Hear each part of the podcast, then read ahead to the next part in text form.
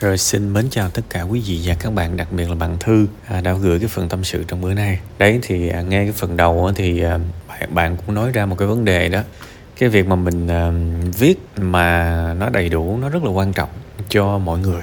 Nếu không thì mọi người sẽ cho lời khuyên tầm bậy tầm bạ, kể cả tôi cũng vậy. Các bạn nghe lâu các bạn sẽ thấy là tôi thường xuyên nói với các bạn là nếu mà một cái bài mà nó sơ sài thậm chí có những bài rất dài nhưng mà vẫn sơ sài nhá có nghĩa là viết những thứ mà quan trọng thì các bạn lại không viết. Thì nó sinh ra cái việc thầy bói xem dôi nó tầm bậy tôi tôi tôi, tôi trả lời lại tầm bậy tầm bạ hết rồi. Nên là cái tình trạng này thường xuyên gặp. Tôi hay nói với mọi người là ngay cả cái cái cái biểu mẫu cái form để các bạn gửi tâm sự buồn vui á thì tôi có kêu các bạn là hãy viết ngắn gọn xúc tích.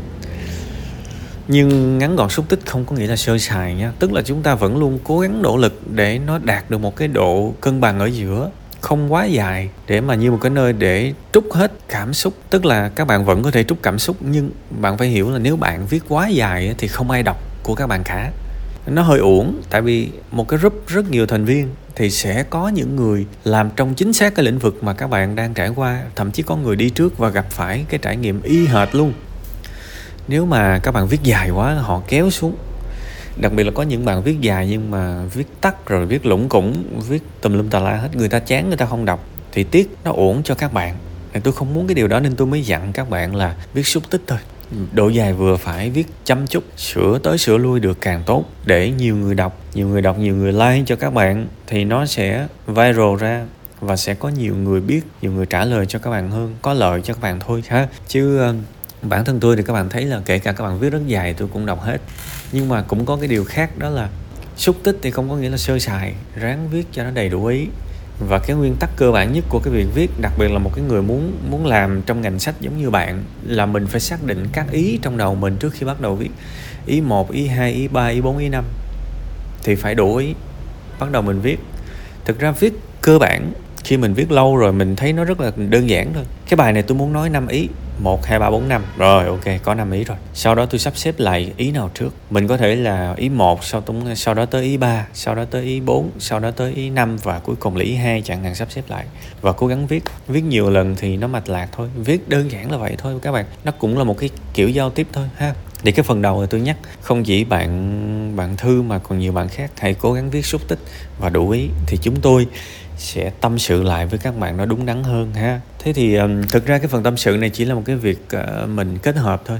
Và giữa cái việc bạn đang học uh, ngành y cũng như là những cái dự định trong tương lai về làm sách thì tôi nghĩ một một bác sĩ hay là một dược sĩ một trình dược viên một y tá một hộ lý song song đó trở thành một nhà văn thì uh, tôi tôi cho rằng nó cũng hợp lý thôi. Kể cả có những bạn follow tôi thì trong đó cũng có những bạn tác giả rất là nổi tiếng thì uh, thú vị là các bạn ấy cũng là bác sĩ. Thì tôi nghĩ là cái con đường này ok thôi.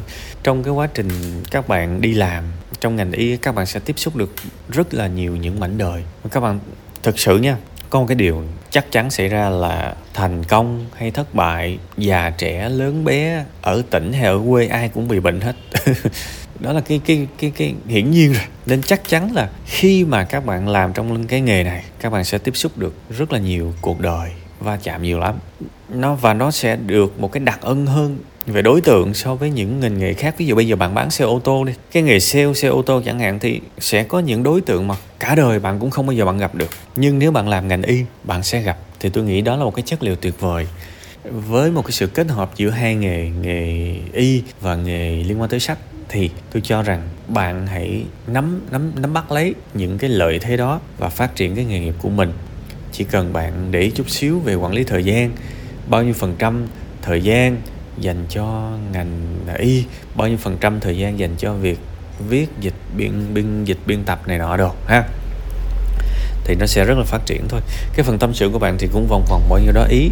Thì tôi mừng cho bạn vì cuộc đời của bạn bây giờ nó cũng quay trở lại một cái quỹ đạo nó nó vững hơn rồi, thì tôi mừng cho bạn. Thì tôi cũng chúc bạn giữ cái quỹ đạo đó nó vững vàng và song song đó cân bằng lại thời gian, quản lý lại thời gian, sắp xếp thời gian dành cho hai hai hai cái. Và tôi tin rằng hai cái nghề mà bạn sẽ làm trong tương lai á, mình cứ không không quan tâm cái nào chính cái nào phụ, ha. Hai cái nghề bạn làm chắc chắn sẽ bổ trợ cho nhau rất là tốt. Và tôi mong rằng trong tương lai một người biên tập xuất sắc hay là một người viết xuất sắc hay là như thế nào đó liên quan sẽ xuất hiện trong cái thị trường về nội dung.